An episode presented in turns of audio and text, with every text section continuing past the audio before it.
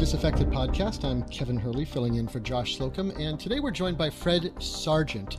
Fred Sargent was one of the original uh, members, one of the first members of the uh, uh, Stonewall movement, of the Stonewall riots. And uh, Fred, you can explain more about this, but I think uh, I think you were uh, instrumental in the um, starting of the Pride parades too. It was the Christopher Street Parade, I think. Can you just talk a little bit about um, you know your history and your work with uh, with all of that? Well, uh, I had moved to New York when I was uh, in my late teens, and, and uh, quickly became involved in gay rights activism uh, pre Stonewall. And uh, I had joined a group called the Homophile Youth Movement. eventually became vice chairman and was partners with the founder of the group, Craig Rodwell, who was a gay rights pioneer. Craig had opened up the first uh, lesbian and gay bookshop in the world, and uh, I worked there as the manager.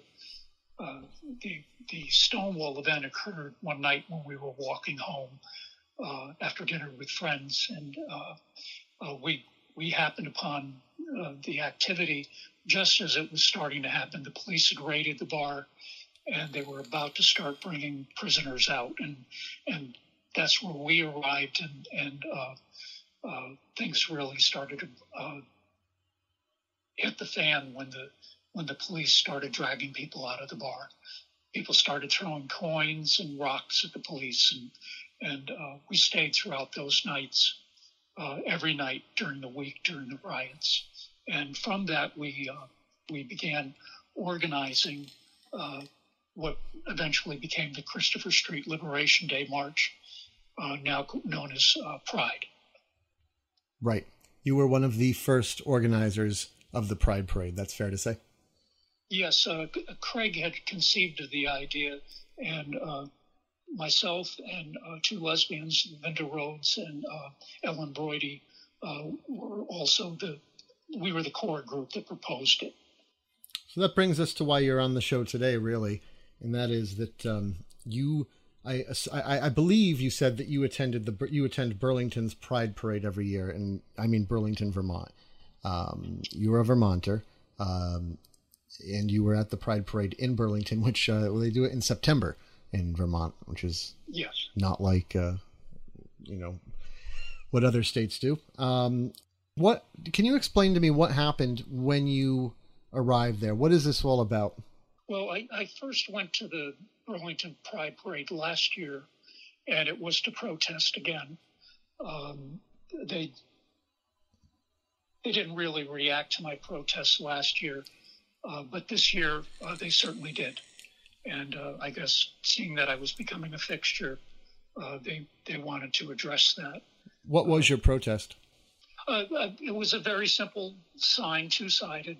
One side said "gay, not queer," Uh, there are many of us in the same sex rights movement uh, that object to the use of the term queer. Um, queer can literally include anyone, straight, gay, uh, or whatever other kind of identity someone wishes to adopt. That's not something that same sex rights advocates uh, want to be a part of. And uh, th- there are many organizations now forming around the world uh, to fight exactly that sort of thing and to demand a return to addressing uh, same sex rights uh, and not be supplanted by gender ideology. So it was just one sign, small sign, and you uh, were one side hmm. saying that, and the other side uh, had a uh, one of those round circles with a red line through it, and it said blackface and woman face. Okay. That was the sign that really set people off. uh, I see no difference between blackface or doing woman face. I, I find them both equally odious. By woman face, you mean either trans or drag? Can you tell me what woman yes. face means? Mm-hmm. Yes, okay. that's exactly what it means. Okay. So you were out there before the parade started. You were holding your sign. Uh, what happened? Well, one group went by. Uh, it's, it's a group known as Outright Vermont. And years ago, they had done what I thought were some good things here in the community. Uh, but in, in more recent times, they too have become more involved in gender identity uh, supplanting same-sex rights activism. Um, the, the, in fact, the Pride Parade itself is put on by the um, Pride Center of Vermont, and uh, they're deeply homophobic. Uh, they they uh, uh, on their education page, they describe the word gay as being a term of erasure, and it's not a term that they recommend I didn't anyone know- use I didn't know that they're they're describing that on their own webpage. on their own. Yeah, on their website, it's under their education section. Interesting. Um, all right, so you were standing out there. The parade begins. You're holding your sign. What's next? Uh, one one fellow that was waving a trans flag, uh, he saw my sign, and uh, you know I wasn't paying much attention to any individual, and he reached out and grabbed it as he went by, and uh, I, I'm I'm elderly and disabled, uh, so it, with a little bit of adrenaline, I was able to keep up with him and, and was able to get my sign back. I went back to the same place I had been, and more people of the group and following groups from outright Vermont and others uh, started to come out of those the, the march, and they that's when they swarmed me and surrounded me. Um, it went on for about 20 minutes, a half an hour. Uh, people were trying to block my sign. They were slapping me on the back of the head. They poured coffee on me. Uh, they poked me. Um, everybody kind of slid up against me. I couldn't move one way or the other. And uh, when I did try to move, somebody would yell, "You're hurting me!" You know, as though an elderly man with a cane is, is somehow capable of hurting a young person. Um, uh, eventually, um, after a couple of attempts to steal the sign from me and injuring me, leaving bruises on me and, and a laceration on my hand uh, from one woman, uh, the group knocked me to the ground. And, and that's one of the pictures that's come out of this uh, me on the ground uh, atop my signs, uh, surrounded by trans flags.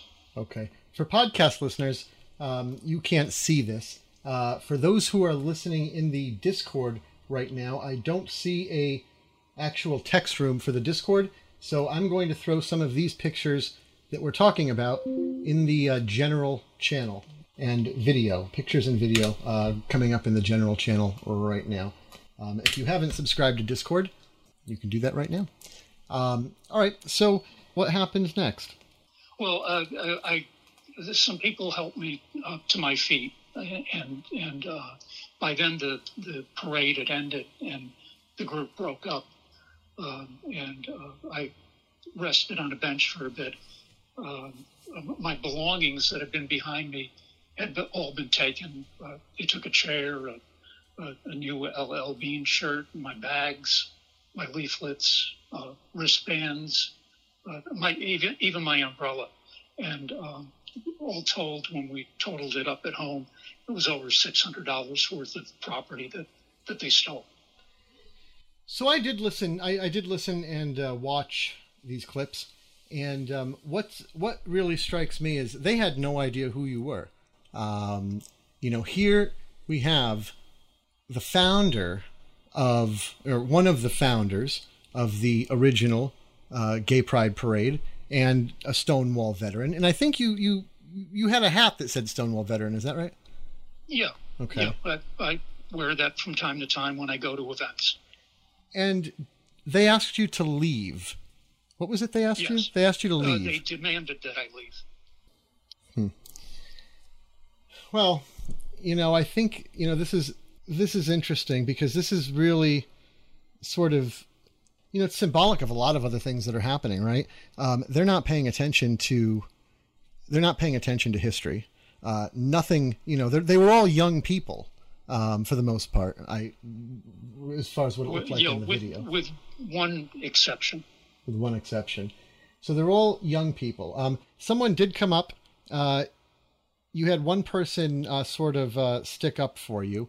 Uh, came up to the crowd uh, and said, "What are you doing? What are you doing? You're assaulting this man."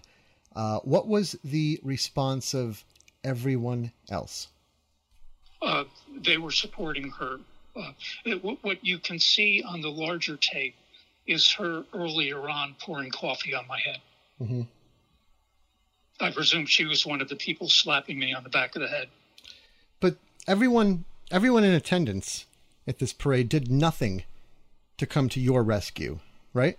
Uh, that's right. No one. What what do you think? I mean, what do you think of that? You know, and this is it's so bizarre. Um, why is that? Here you are, seventy, holding a sign, under attack, being swarmed, and no one comes to your defense. That's that's quite a thing, isn't it? Why? I I have no idea what's happened to people and why young people feel that assaulting an elderly disabled person is the right side of history, hmm. no matter what that person's beliefs are.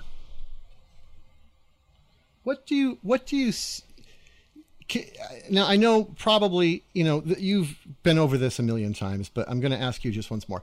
What what how how how do you pin down their beliefs? What is it that they believe different than what you believe? We talked about the um, you know what the meaning of your sign, um, but what is it that they believe so strongly that it's worth pushing you to the ground, pouring coffee on your face?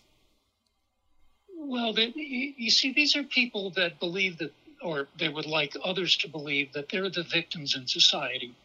Uh, transgender people are among the safest demographic in the United States.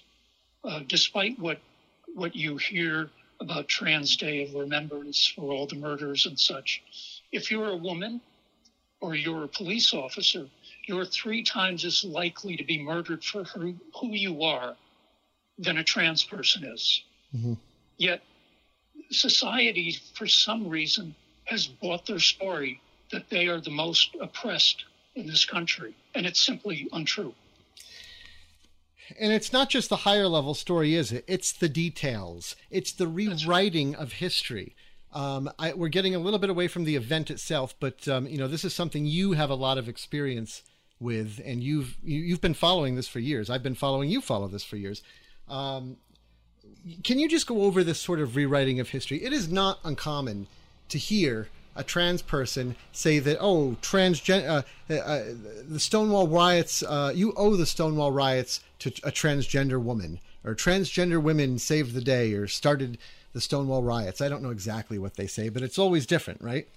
Right, and it, and and it's wrong on so many levels. One of the people that they point to as being the person who created the modern gay rights movement, which I would dispute uh, factually just based on the the written histories, not just my own words, but uh, the, the, the, words of historians. Uh, the person that they credit most is Marsha Johnson. Uh, Malcolm Michaels was his given name, and it was the name that he was commonly arrested under. So I, I often use his his name, Malcolm Michaels. Uh, it's not dead naming somebody to use the name that they use to identify themselves. Um, Malcolm Michaels was a, a career criminal, very mentally ill, was committed a number of times to Bellevue, and eventually received Social Security for his mental disability. And I know that as a fact because I knew the man that helped him through the process to get his Social Security, uh, Bob Kohler. Uh, and, he wasn't even there that night. He showed up about an hour after things started, and as he eventually fessed up to uh, years later, when he got there, the bar was already aflame. Um, the other person that, that is credited is uh, Ray Rivera, also known as Sylvia Rivera. And uh, he was never even there that night.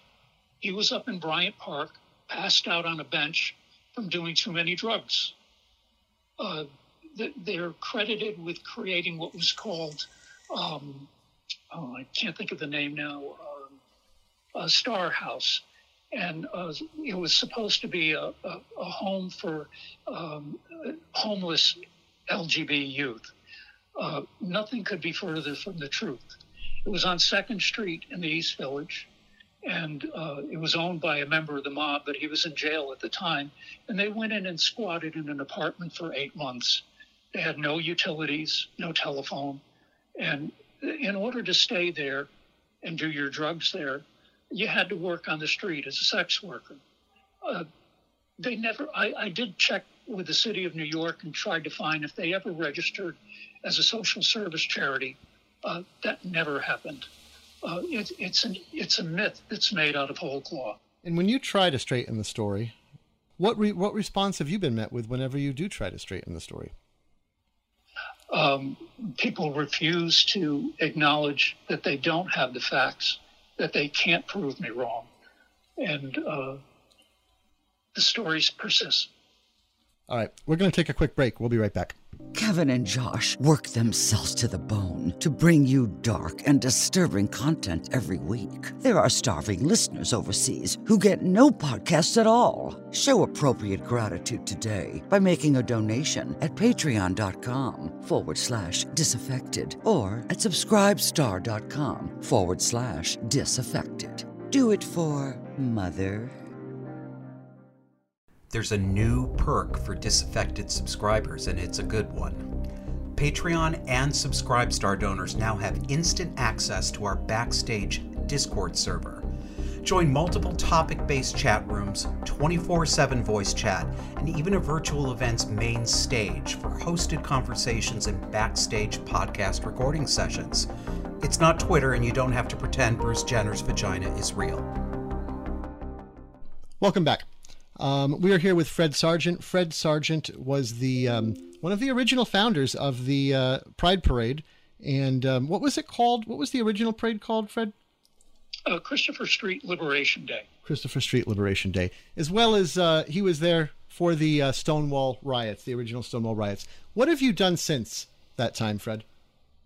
Well, uh, I, I, left New York in, in 1971 uh, I didn't care for the city and moved back up to Connecticut. And uh, uh, a friend of mine uh, convinced me to to uh, apply to join the police department there. Uh, I, I, did, and, and eventually rose to the rank of lieutenant. my my um, interest had to do with conflict resolution. I organized and and led the first hostage recovery unit in the state of Connecticut. Um, and uh, after retiring from there, I um, moved up to uh, Provincetown, and I worked for several years as a uh, town volunteer. And I, I, generally chaired boards and committees, uh, and I'm particularly proud of the work I did on our hate crimes plan, um, which had to do with uh, a, a real epidemic of hate crimes that uh, Provincetown was going to going through at the time. The the uh, the rate of hate crimes was the greatest in Provincetown of any other municipality in the state. Um, so that, that was that was something that was a, a, joy to work on, and I did do some work on uh, community policing and and uh, hiring a new police chief and that sort of thing. Uh, things that I was able to utilize my my previous skills on. Um, so I was planning on playing some videos, but because of this technical problem with dialing the phone out, I cannot play the videos. Uh, these videos, I believe, we'll probably have them in this week's uh, Sunday show. So listeners, tune in this week, um, this weekend rather, and um, let's let's just go back to the uh, event itself, and then we'll wrap it up. Um, what?